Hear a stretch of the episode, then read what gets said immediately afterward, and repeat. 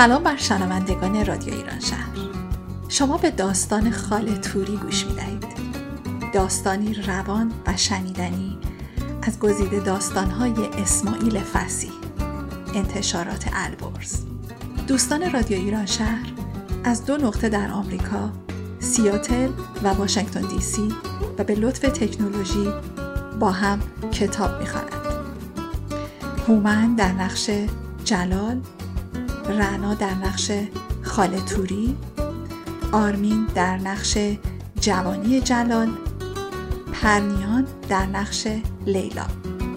کارگردان کیارش. ممنون از لطف و توجهتون و بهترین آرزوها.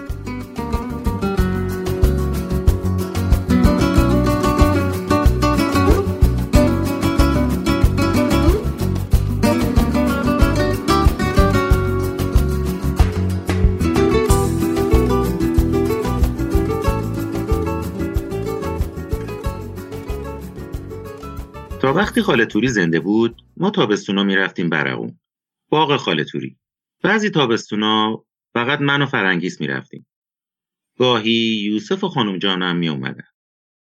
خاله توری خاله مامان بود و ما همه خاله توری صداش می‌کردیم.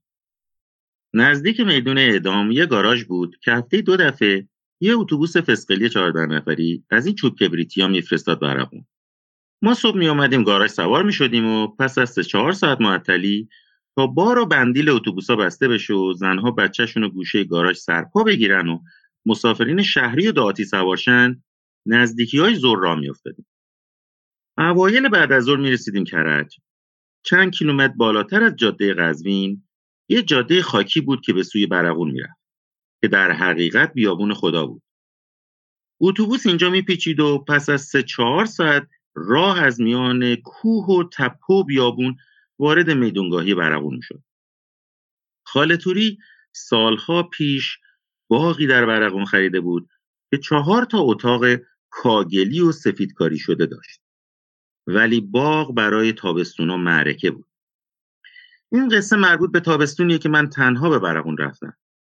اون سال خالتوری در شست یا شست و پنج سالگی مانند همیشه تر و تمیز و خوشگل بود. هنوز دست از دو من بزک و توالت بر نداشته بود. یه هنرپیشه پیرزن آمریکایی به اسم شرلی بوس است که از هر لحاظ هم شکل و قیافه خالتوریه. با این تفاوت که اون تابستون خالتوری هنوز موهاش بور بود و یا آببوره میزن و من هیچ وقت شرلی بوس رو با موهای بور ندیدم. خالتوری همیشه می‌گفت که جای بابای من ته جهنمه. چون بابا نماز نمی‌خوند عرقم می‌خورد بچه هم زیاد کتک می‌زد. سواد پیدا کردن و مدرسه رفتن از سن و سال خالتوری گذشته بود. تقویم یک چیز بیخود و مزخرف بود. در عالم خالتوری تاریخ هر چیزی با یک واقعی بزرگ عجین شده بود. مامان سال وبایی دوره احمدشاه به دنیا آمده بود. من سالی که راهن رو باز کرده بودم به دنیا آمده بودم و بابا سال بعد از آنکه رضا شاه رفت مرده بود.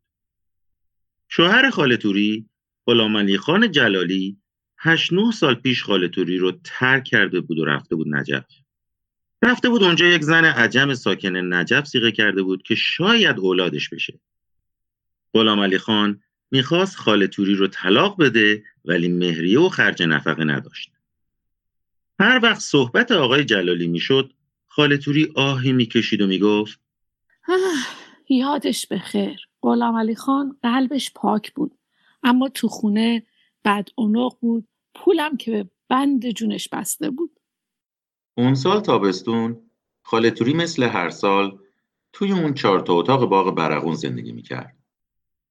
باغش بزرگ بود شامل هزاران درخت گوجه و شاتوت و همچنین سیفیکاری از همه نوع سبزیجات و گوجه فرنگی و بادمجون و هویج و مخلفات دیگه. هوای باغ همیشه خوب و خنک و روشن بود ولی زمین با بیدقتی بدون اسلوب و توجه و آشفته و کثیف و نامنظم بود. رودخانه برقون از وسط باغ میگذشت. در انتهای شمالی رودخانه یک آسیاب کهنه بود با بدنه سفید و بلندش. قصر عتیقه بود که روزگار شکوه و جلالش گذشته بود. پایین باغ آب رودخونه در یک قسمت عریض می شد و به صورت دریاچه کوچکی در می آمد که برای شنا عالی بود. روی درختها گنجشکا و کلاغا وول می هیچ چیز نسبت به سالهای پیش تغییر نکرده بود. در مزارع و باغهای دیگه و در میدونگاهی مرکز ده دهاتیا با تنبلی و آرامش فطری خودشون به این ور اونور میپلکیدن. از اول غروب تاریکی و سکوت مرگ مانندی تمام ده و باغها رو و فقط او اوی سگها و زوزه گرگها به گوش می‌رسید. اون سال توی باغ با خاله توری مشرمزون و زن کرولالش زندگی می‌کردن لیلا دختر سیزده ساله مشرمزون خدمتکاری خاله توری رو می‌کرد. حدود سه بعد از ظهر به باغ رسیدم. خاله توری دستهای لاغر و تنهایی دیدهش را سفت دور گردنم انداخت و سر و صورتم را غرق بوسه کرد. بعد شونه گرفت و گفت وای خاک عالم ببین جلال چه به روز خودت آوردی؟ پوست و استخون. الهی من تصدقت برم. چرا مثل اسکلت از قبل در رفته شدی؟ گفتم. حال خانم سلام. حالت چطوره؟ جوش نزن یه خورده لاغرم. اما حالم عالیه. به به چه هوایی. واه واه. پناه بر خدا میگه حالم عالیه. الهی درد و بلات بخوره تو کاسه سر خاله. ببین چجوری استخونای گردنت زده بیرون؟ اما قصه نخور. قربون اون شکل اروپاییت برم. خودم چاق و چلت می‌کنم. به خانجون گفتم که وقتی اومدی برقون چاق و چلت می‌کنم. سر دو هفته همچین میشی مثل توپ. نگاه دور و درازی به چشمای خاله توری کردم و گفتم چشم خاله خانم اما چرا بی خودی ناراحتی؟ من الانشم مثل توپ و گلولم. فکرشو نکن. نه قربون شکلت برم. نیستی. خب بگو ببینم. حالا چی دلت می‌خواد بخوری تا گلوت خنک شه؟ لیلا فوری برات درست می‌کنه. مرسی خاله خانم. اما اول می‌خوام لخشم. یه شیرجه بزنم تو اون آب که دلم براش لک زده. خاله توری آستین منو گرفت و کشید و گفت. وا بشین تصدقت برم. بگی یه دقیقه بشین ببینمت. تو از راه رسیدی. خسته و مرده ای. عرق داری؟ میترسم به چای سینه پهلو کنی بیفتی سرم. گلوتم خشکه. لیلا بدو بدو. دوتا خیار از مشرمزون بگیر بیار پوست بکن و خورد کن بریز توی کاسه سکنجبین. یه سکنجبین خیار خوب درست کن بیار. آهی کشیدم و روی قالی پهلوش نشستم. دستمالم رو در آوردم و عرقهای گردن و سینم رو پاک کردم. خاله توری از سیر تا پیاز حال و زندگی فک و فامیل در تهرون رو از من سوال کرد. درباره خانم جان، یوسف، فرنگیز اینکه نامه اسماعیل اومده یا نیومده امتحان نهایی که تازه من تموم کرده بودم و بالاخره درباره خدمت نظام وظیفه که می‌خواستم از آخر همین واه وارد بشم. از همه چیز پرسید. درباره هر کدوم اظهار نظر انتقاد و احیانا نفرین و نالهی کرد. به سختی امتحانهای مدرسه فش داد.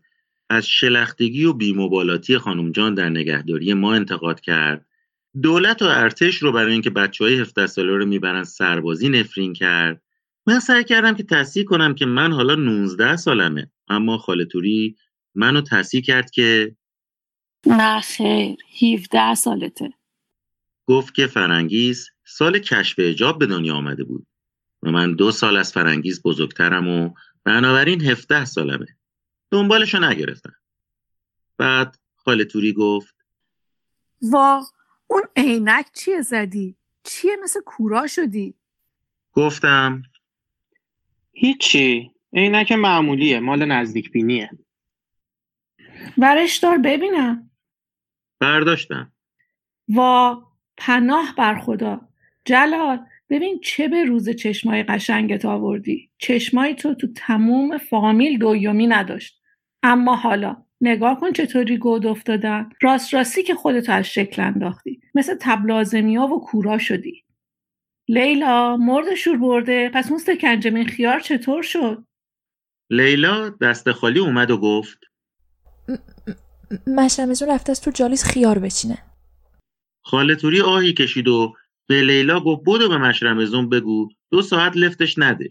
بعد به طرف من برگشت و دست به عکس حضرت محمد که به دیوار آویزون بود اشاره کرد و گفت اونو می‌بینی؟ تمثال کیه؟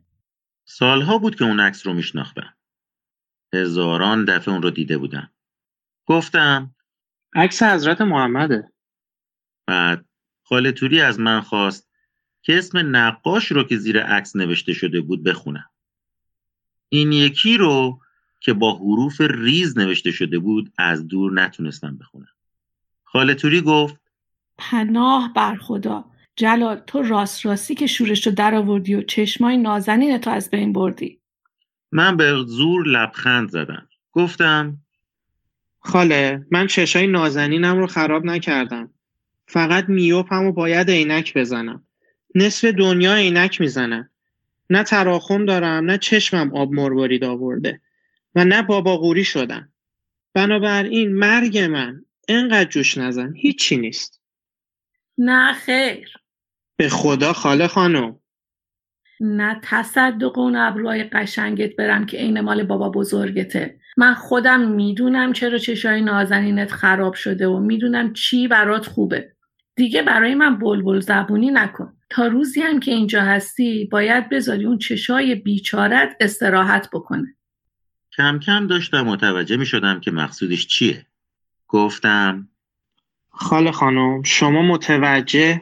نه نه دورت بگردم. اصلا حرفشو نزن که ارواح خاک مادرت. اگه بخواد بازم چشاتو خراب کنی دلخور میده با حالتی شبیه التماس گفتم. خاله خانم من اومدم اینجا یکی دو هفته. نه نه گریم ننداز. تو نباید برای کاری که برای سلامتی و چشات صدمه و خطر داره انقدر لجبازی کنی. صدمه و خطر دیگه چیه؟ وای الهی پیشمرگش بشن ببین حالا چطور بزرگ شده و داره با من یکی به دو می‌کنه. خاله خانم باور کن یکی به دو نمی‌کنم. من خاله توری با قیافه جدی حرف منو قطع نه کرد گفت. تصدقت برم. نمی‌ذارم اینجا اصلا کتاب بخونی. می‌خوام اون چشای قشنگ و نازنینت. خب که اینطور. اومده بودم دو هفته آخر شهریور رو. قبل اینکه خودم رو برای خوردن آش گل گیوه معرفی کنم توی باغ خالتوری توی برقون خوش باشم و هر کاری دوست دارم با دل راحت بکنم و حالا نه تصدقت برم. نمی‌ذارم کتاب بخونی. چقدر برای این دو هفته نقشه کشیده بودم پنج شیش کتاب حسابی توی چمدونم بود. حتی یکیشو توی اتوبوس شروع کرده بودم زنگ ها برای که به صدا در میآیند؟ ترجمه کتاب سوهان روح بود ولی داستانش عالی بود و میچسبید. و حالا این بلا پیش آمده بود. لیلا با کاسه سکنجمی خیار و دو تا لیوان وارد اتاق شد. اگه تو دنیا یک چیز است که من مرده نوشیدنش نباشم همین شربت است و شیره های شیرین ایرونی. خاله توری یه لیوان پر از سکنجبین قلیز و خیار برام ریخت و گفت بیا اینو بخور تصدقت برم. یخ نریختم توش که آبکی نشه. لیوانو گرفتم و به مایه قلیز و سیال و خیار خرد کرده تو اون خیره شدم. بچه های امروزی و این همه دنگ و فنگ دبیرستان و کتاب نمی‌دونم کالج و گفت و زهر ما اون وقتا یه مکتب بود و یه ملا که تلاوت قرآن یاد می‌داد. بیا با این قاشق سکنجبین خیار تو هم بزن. اگه شیرین نیست دو تا قاشق شکر بریز توش. لیلا این شکردون رو بده من ببینم. نه نه نه نه نه. خوبه خاله خانم. من چیزای خیلی شیرین دوست ندارم. چی میگی؟ تصدقت برم خیاراش تازه است. مزه سکنجبین رو می‌گیره. مثل خیارای بادزده تهرون نیست که تمامش تخمی و زرد باشه. اگه شکر نریزی توش که خوب نمیشه. بیا فقط دو تا قاشق بیشتر نمیریزم. پیش خودم حساب کردم بذار سر این سکنجبین خیار لامصب دلش خوش باشه و هر چی می‌خواد به نافم ببنده. شاید بعد سر کتابا زیاد سخت نگیره. ولی یک ساعت بعد که رفتم توی رودخونه شنا کردم و برگشتم توی اتاق خودم خالتوری کتابا رو از توی چمدونم برداشته بود و قایم کرده بود. تمامشون رو. خالتوری اومد و دست انداخت گردنم و چند تا ماچ هم کرد و گفت جلال جون عصبانی نشو. من اونا رو برداشتم. جمله شبلهانه بود. آهی کشیدم و گفتم خب. الهی من پیش مرگت بشم. به خاله جون بگو عصبانی نیستی. نیستم خاله. بالاخره یه کارایی می‌کنم که سرم گرم بشه. گونه های منو بوسید و گفت هر کاری دلت می‌خواد بکن. فکر می‌کنم فعلا یه چرتی بزنم. من تو رو خیلی دوست دارم جلال. اگه بدونی چقدر خوشحالم که اومدی. می‌دونم خاله خانم. نه فکر نکنم. نمی‌دونی چقدر تنهایی اینجا بده. رفتم روی تخت سفری که روزگاری مال غلام علی خان جلالی بود. دراز کشیدم. سعی می کردم بخوابم اما نمی‌شد. تخت خواب از این تخت خوابای چوبی و پوسیده بود. میخ و لولاهاش جیر جیر می کرد زیرش پارچه ای بود و با مرور ایام کهنه و شل شده بود. من عادت نداشتم روی تخت خواب شل بخوابم یا اصلا روی تخت خواب بخوابم. خاله توری هم هیچ وقت نمیگذاشت من اینجا روی زمین یا بیرون توی باغ بخوابم. می‌گفت زمیناش نم داره. می‌گفت ممکنه روماتیسم بگیرم. توی اتاق گرم بود و مگس از سر و کولم بالا می‌رفت. هر طوری بود دراز کشیدم و به صدای حرکت رودخونه گوش دادم. حدود دو ساعت روی تخت دراز کشیدم. دو سه دفعه خاله توری سرش رو آورد تو و خودم رو زدم به خواب.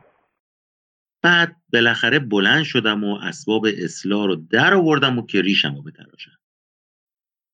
خواستم برم لب رودخونه و ریش بتراشم اما خاله توری اومد و برام یه پیاله آب گرم آورد و مجبورم کرد همونجا توی اتاق اصلاح کنم. اسباب ریش تراشی رو لب تاخچه گذاشتم و بسات رو راه انداختم. آینه خیلی کوچولویی سر تاخچه بود. برای صورتم کوچیک بود. تاخچه هم برای قد درازم کوتاه بود. باید عقب می‌رفتم و دلا می شدم. یا خودم رو کوتوله می کردم و صورتم رو متصل می گردوندم. هر طوری بود با بریدن چهار پنج جای صورتم قائله رو ختم کردم و اومدم بیرون. خاله توری گلیم انداخته بود کنار حوزچه باغ و سماور چای بعد از ظهر رو اعلام کردم. من سعی کردم چایم رو که مزه هل می‌داد از قند زیاد و آبلیموی فراوون نجات بدم که نشد. خاله توری اول گفت که اون چای سرنیزه با آب زیپویی که خانم جان در تهران به خورده ما می‌داد فرق داره. هل مزه چای رو زنده می‌کرد و البته این چای بدون یک خورده آبلیموی تازه مزه نداشت. بنابراین نصف شیشه آبلیمو رو ول کرد توی استکان چای فلک زده من. بعد از صحنه چای بلند شدم و رفتم ته باغ و داشتم سر می‌زدم به طرف تپه و آسیاب کهنه که لب رودخونه چشمم به لیلا افتاد. لیلا داشت مرغا رو جا می‌کرد. یه مرتبه ماشینای مغزم به کار افتاد. فکری به سرم زد و معطلش نکرد. رفتم جلو با لیلا صحبت کردم. و از او خواستم که یواشکی بدون اینکه خاله توری بفهمه بره توی اتاقها رو بگرده و کتابای من رو پیدا کنه و فقط یکی دو جلد از اونها رو برام بیاره به لیلا سپردم که هیچ کس نباید بفهمه. لیلا گفت خب. لیلا صاف و ساده بود و نپرسید چرا. من حالا تپه و آسیاب کهنه رو ول کردم و برگشتم سراغ خالتوری. خالتوری داشت سر سفیتیله شام درست می‌کرد. دست انداختم دور کمر خالتوری و قلقلکش دادم. بعد مجبورش کردم شام پختن رو به عهده لیلا بذاره و بیاد با هم بریم گردش. خالتوری انگار که دنیا رو به اون داده بودن لیلا رو صدا کرد و پس از دستورات لازم سرش رو شونه ای زد و چادر به سر را افتاد. اون روز از خالتوری رو به بزرگترین راهپیمایی های عمرش بردن از تپه بالا رفتیم و تا ته باغ کربلای سفر تا پشت آسیاب قدم زدیم. توی راه برای خالتوری از درختها شاتوت و گوجه و گردو کندم تا غروب این طرف و اون طرف کشوندمش تا لیلا وقت داشته باشه تمام خونه رو بگرده. ولی فقط بعد از شام بود که لیلا اخبار وحشتناک رو به من داد. خاله توری کتابا رو توی کمدش گذاشته بود و قفل کرده بود و کلید کمد هم همیشه تو سینه بندش بود. بعد از شام و وراجی با خاله توری به اتاق خودم رفتم و چراغ و کشیدم پایین و باز روی تخت شل و وارفته غلام علی خان جلالی دراز کشیدم. اما خوابم نمی برد. عادت داشتم شبا با کتاب خوندن چشامو خسته کنم. امشب بی کتابی عذابی بود. مرتب خرقلت می زدم. مثل تریاکیا موقع خماری بیچاره بودم. بالاخره چراغ رو خاموش کردم و سعی کردم خودم رو با خیال داستان رمان هایی که قبلا خوانده بودم سرگرم کنم. سرگذشت ها و قهرمان های ویکتور هوگو و رو توی مغزم حرکت می‌دادم و صحنه ها و کارهاشون رو به خاطر می آوردم. این کار دست آخر اثر خودش رو بخشید و بالاخره پس از یکی دو ساعت مغزم خسته شد و خوابم برد. ولی هنوز نصف شب نشده بود که صدای جیغ و فریادی منو از خواب پرون. سیمه پا شدم روی تخت نشستم و گوشامو تیز کردم. انگاری کسی اسم منو صدا می‌کرد. جلال! جلال! بعد تمام اون مکافات نصف شب شروع شد. بلند شدم توی تاریکی وسط اتاقم ایستادم و سعی کردم یادم بیاد پرده ای که اتاق منو به اتاق جلویی وصل می‌کرد کدوم طرفه. بیرون پنجره انگار بارون شدیدی میومد آسمون برق زد و بعد صدای آسمون قره اتاق کاگلی رو به لرزه در وسط رد صدای جیغ و دادم به گوش می‌رسید با صدای بلند پرسیدم چیه؟ کیه؟ خاله خانم شمایی؟ کجایی؟ صدای خاله توری حالا از اتاق جلویی بلند شد پس چی که منم؟ جلال جلال تو توریت نشده؟ توی تاریکی هنوز جلوی پای خودم رو نمی‌دیدم. مگه چطور شده خاله خانم؟ شما بودی جیغ زدی؟ دوباره آسمون برق زد. پرده اتاق رو پیدا کردم و راه افتادم. اومدم خاله توری رو صدا کنم که رعد گوش خراشی صدایم رو محو کرد. بعد جیغ خاله توری شدیدتر شد. جلال! بله. جلال از رخت خواب نیای بیرونا بخواب لحافم خوب بکش روستره رد و برقای اینجا می‌گیره خشک می‌کنه. در تاریکی اتاق کورمال کورمال به طرف پرده رفتم و اونو کنار زدم. هنوز وارد اتاق جلویی نشده بودم که دوباره برق زد و اتاق محقر خالتوری در یک ثانیه مثل روز روشن. خاله توری توی رخت خواب بود. لحافو تا روی دماغش بالا آورده بود. موهای بور و صورت لاغر و سفید و چشمای وحشت زدش در نور برق آسمون می به محض اینکه منو کنار پرده دید جیغی کشید و گفت یا قمر بنی هاشم جلال چرا از رخت خواب اومدی بیرون؟ گفتم خاله توری بابا نترس. رد و برقه چیزی نیست. وا جلال چرا می‌خوای جون منو بگیری؟ بابا خاله خانم به خدا فقط رد و برقه. اقلا بیا پلومن ارواح خاک مادرت بیا. نمی‌خوام فردا سوخته و جزقالت از اینجا ببرم. باز کورمال کورمال به طرف رخت وابش رفتم و خاله توری مرا بغل گرفت. الهی شکر الهی شکر. جلال تو راست راستی باید خجالت بکشی که این وقت شب تو این رعد و برق فکر من نباشی و با این کارا منو بلرزونی. خاله خانم والا هیچی نیست. کوچیکترین خطری نداره. خطر نداره. تو هنوز این کوها و این جنگلا رو نمی‌شناسی. نمی‌دونی چجوری همه چی علو می‌گیره میسوزه جزقاله میشه. جزقاله میشه. آدم زوب میشه و زغال میشه. توی تاریکی به طرفش نگاه کردم و چیزی نگفتم. حالا که چشمم به تاریکی عادت کرده بود سایه بیرنگی از او می‌دیدم. ولی لرزش بدنش رو توی تمام ماهیچه هم حس می‌کردم.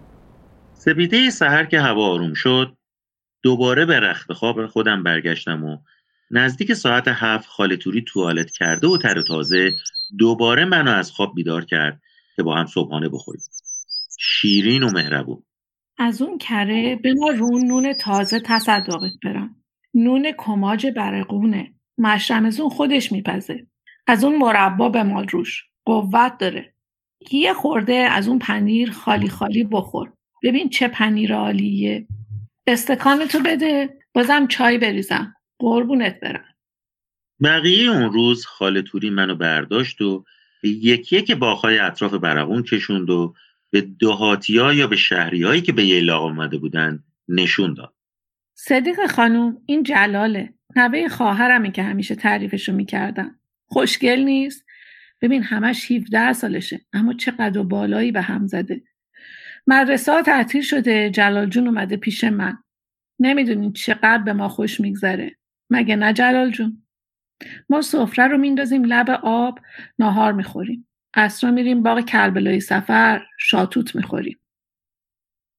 توی باغ کربلای سفر به زن چون کوه دماوند باغبون می‌گفت منور خانوم نمی‌دونین مدرسه های تهرون تازگی ها چقدر سخت می‌گیرن. امسال یه امتحان بهشون دادن که یه هفته طول کشیده الهی جز جیگر بزنن. گبرام انقدر بچه های مردم اذیت نمی‌کنن. مگه آخه این بره های حیوانی چه گناهی کردن؟ پناه بر خدا. اون شب وقتی رفتم توی تخت خواب و شل و جیرجیری سابق غلام خان جلالی خوابیدم دیدم دیگه طاقتشو ندارم. دو روز تعطیلات تو باغ خالتوری بس بود. زیادم بود. هیچ کاری نمی‌تونستم بکنم. فایده ای هم نداشت. بعید نبود فردا کاری بکنم یا حرفی بزنم که خالتوری بیچاره رو ناراحت کنم. سعی کردم راهی پیدا کنم که فرار کنم. از پنجره به بیرون نگاه کردم. آسمون آبی و صاف بود. باغ و رودخونه و تمام برقون تنها و آروم در دل تاریکی شب خوابیده بود. اول فکر کردم شبونه بلند شم و چمدونم و بردارم و خیلی ساده را بیفتم و برم.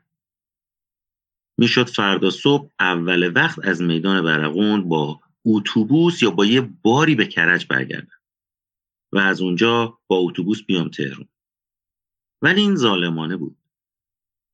دل خاله توری میشکست. بعد فکر کردم راست و پوسکنده مطلب و جوری به خاله بگم و کتاب ها رو بگیرم.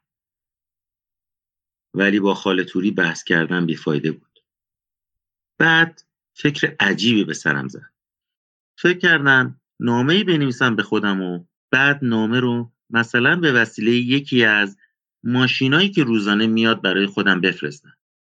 و نامه به این مضمون باشه که من جلال آریان دیپلمه مشمول باید هر چه زودتر به تهران برگردم. یا می‌تونستم نامه رو به لیلا بدم و لیلا نامه رو جلوی خالتوری بیاره و به من بده و بگه که یکی از شوفرا از تهران آورده. خالتوری سواد نداشت و بعد من می‌تونستم بهونه بیارم که از طرف نظام وظیفه منو خواستن و باید به تهران برگردم. مدتی روی این نقشه فکر کردم. نقشه بدی نبود.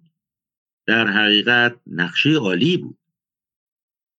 بعد می‌تونستم با قیافه غمگین و معصومانه کتابامو بردارم و از برقون بزنم به چاک. آفرین جلال. براوو شبونه نامه رو نوشتم. گرچه می‌دونستم احد اون نامه رو نمی‌خونه به هر حال یک نامه مفصل واقعی از طرف اداره نظام وظیفه حوزه تهران نوشتم که باید در اسرع و خودم رو به سلطنت آباد معرفی کنم. شاید به این دلیل احمقانه که درون خودم احساس گناه می‌کردم. فردا صبح نامه رو به لیلا دادم و سفارش های لازم رو به اون کردم. لیلا هم به سادگی و بدون حرف قبول کرد.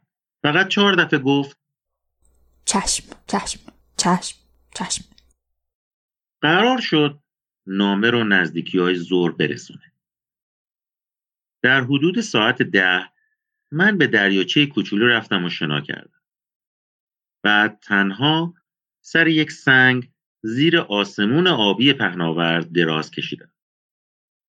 باد ملایمی از روی پوستم میگذشت. یک کبوتر سفید تنها مانند خودم یا مانند خالتوری در اوج آبی رنگ فضا پرواز می‌کرد. خورشید برقون بر بالهای چون آجش میتابید. راحت بال می‌زد و خوشی و آزادی زیر دلش زده. برای مدت درازی تماشاش کردم. خورشید دریایی از نور سفید بود. صدای رودخونه که آروم آروم از گوشه دریاچه سرازیر می‌شد تنها صدایی بود که به گوش می رسید. نوک سبز درختها حاشیه های پایین آسمون رو لمس می کرد. دوباره به کبوتری که در پرواز بود خیره شدم. حالا به مقابل خورشید رسیده بود و ناگهان بالهای سفیدش در نور خورشید محو شد. بعد هیچ چیز نبود. بعد انگار زمین هم محو شد. زمان از حرکت ایستاد. آسمونم به سادگی و سکوت در خورشید فرو رفت. خودم هم مرتب کوچیک و کوچیکتر می شدم. حس کردم منم دارم با تنهایی و سکوت همراه آسمون و درختای باغ خالتوری در خورشید یا هر جایی فرو میرم. نزدیک زور بلند شدم و چند دقیقه دیگه در آب دریاچه شنا کردم و به اتاقها برگشتم. خالتوری سفره نهار رو زیر چنار بزرگ کنار حوزچه انداخته بود. برای زیر پای من تشکچه انداخته بود. بالش گذاشته بود. وقتی اولین قاشق آبگوشت سیب رو در دهنم فرو کردم و طعم شیرین اون در روحم دوید فکر این که حالا لیلا نامه رو میاره خوشحالی شگرفی در من ایجاد کرد. آبگوشت تموم شد. بعد عدس پلو با خرما خوردیم. بعد خالتوری از قوری سماور که پهلوی دستش بود برام چایی ریخت و مطابق سنت با قند و آب لیمو غلیزش کرد. حالا با راحتی و فراغت خیال مانند اینکه خوشبختترین و راحتترین زنهای دنیاست به درخت چنار تکیه زد و آهی کشید دستی به موام کشید و گفت جلال جون یه چیزی رو می‌خوام بهت بگم چی؟ نمی‌دونم چجوری بگم جلال تو امسال با خودت یه جور خوشحالی رو بر من آوردی که من سالهاست توی قلبم سراغ نداشتم برگشتم و به صورتش نگاه کردم یادت میاد دیروز با همدیگه می‌رفتیم خونه این و اونو چقدر همه به من عزت و احترام میذاشتن پس چی که یادم میاد؟ این اولین دفعه بود که این هشت ساله بعد از رفتن غلام علی خان من از خونه بیرون می‌رفتم. تابستونا هیچ وقت به خونه و باغهای مردم اینجا نمی‌رفتم و با همسایه ها سلام علیک نمی کردم. خب آخه چرا؟ چه می‌دونم حال و حوصله‌ش رو نداشتم آدم وقتی تک و تنها خونه این و اون میره مردم با آدم میخندن تهرونم که هستم همینطوره صبح تا شوم گوشه اتاق میشینم تصدقت برم. یه خوشه از اون انگور وردار بذار دهنت پوست نازکه. یعنی هیچ وقت حال و حوصله هیچ کاری رو نداشتم. چند ماه بود دلم با یه آبگوشت سیب می‌خواست. اما می‌گفتم برای کی آبگوشت سیب درست کنم؟ آدم وقتی کسی رو نداره اصلا حال هیچ کاری رو نداره. بعد برای مدتی چیزی نگفت. نگاهش به طرف اتاقای کاگلی بود. فکر کردم داره گریه می‌کنه ولی گریه نمی‌کرد. دست کم اشکی تو چشماش نبود. خاله توری چرا تابستونا تک و تنها میای اینجا تو این باغ؟ قربون اون شکل ماهت برم. من برای خاطر شماها میام. من میام اینجا که شماها بیاین. و تو تصدقت برم. خبر نداری که چه معجزه‌ای برای دل خالت هستی. تصدقت برم. بازم که داری ناخوناتو میجویی که. نجو صد دفعه بهت گفتم ناخون جویدن سرطان میاره. وقتی یکی اینجا پلوم هست انگار غم دنیا رو از رو سینم برداشتن. بعضیا اصلا همینطورن. همیشه یه نفر رو می‌خوان که وقتی از صبح از خواب بلند میشن واسه خاطر اون از خواب بلند شن و زندگی کنن. راه برن نفس بکشن. اگه خودشون تنها باشن مدام خودشون رو گوشه اتاق قایم می‌کنن که مردم نفهمن اونا بیچاره و تنهان و هیچ کس رو ندارن. جلال تو رو خدا دکمه های پیرن تو بنداز. عذاب در اومدی میترسم زیر سایه نشستی بچایی. سینه پهلو کنی. بیفتی سرم. حالا من درونم آشفته بود. وقتی یاد اون نامه لامصب میافتادم دلم بیشتر به هم می‌خورد. ناگهان یکی داشت با کفش آهنی روی مغزم را می‌رفت. نمی‌دونم چطوری تعریف کنم. وقتی داشتم به خاله توری و به همه چیز فکر می‌کردم به طور مقشوشی ناراحت بودم. ممکن نبود تصورشو بکنم که خاله توری موضوع نامه رو فهمیده و داره حقه سوار می‌کنه. و اهمیتی هم نداشت. هیچ چیز اهمیت نداشت. تمام ماجرا یک بازی مسخره بود. منم مسخره بودم. وقتی لیلا از انتهای باغ آمد و نامه رو آورد و گفت احمد آقای راننده برای من نامه آورده؟ نامه رو گرفتم و توی دستم مچاله کردم و توی جیب پیرهنم چپوندم. اون تابستون؟ من دو هفته تمام پیش خاله توری در برقون موندم. خاله توری تا روز آخر کتابامو قایم کرد. هر روز خیار سکنجبین به نافم بست و چای منو مثل شیره غلیز کرد. مدام از خانم جان و طرز نگهداریش از من بد گفت و روزی نگذشت که منو سر تا سر کوه و تپه های برقون و به باغ این و اون نکشونه روزی هم که عاقبت از برقون حرکت می‌کردم خاله توری و مشرمزون و لیلا به میدون آمدن و خاله توری با صورت پر از اشک توری لپها و پیشونی من رو بوسید که انگار داشتم به جنگ آدمخورهای قبیله ماهو ماهو می‌رفتم از گریه اون لیلا هم به گریه افتاده بود. توی اتوبوس کتاب زنگ ها برای که به صدا میآیند رو بالاخره در آوردم ولی چون درونم منقلب بود و به سوی خدمت احتیاط می‌رفتم نتونستم تند بخونم و عاقبتم تمومش نکردم. سالها بعد که با یک خانم هنرمند و تنهای آمریکایی از سن خوزه کالیفرنیا به مانتره در مکزیک رفتم و با هم یک هفته تمام شهر رو گشتیم تقدیر این شد که من باز به کتاب زنگ ها برای که به صدا در میآیند بر بخورم. و این دفعه اونو خوندمش. کتاب رو از یک کتاب فروشی در خیابان الکامینو خریدم. اون رو از روی قفسه برداشتم و صفحه اولش رو نگاه کردم. یاد خاله توری و باغ برقون افتادم. در نسخه اصلی همینگوی قبل از شروع داستان قطع شعری رو از شاعر انگلیسی جاندان آورده بود که ترجمه فارسی خط اول و یکی از خطهای وسط اون می‌شد هیچ کس یک جزیره تنها و منحصر به فرد نیست. من در نوع بشر قاطی شدم زیر لب گفتم آره عین جهنم.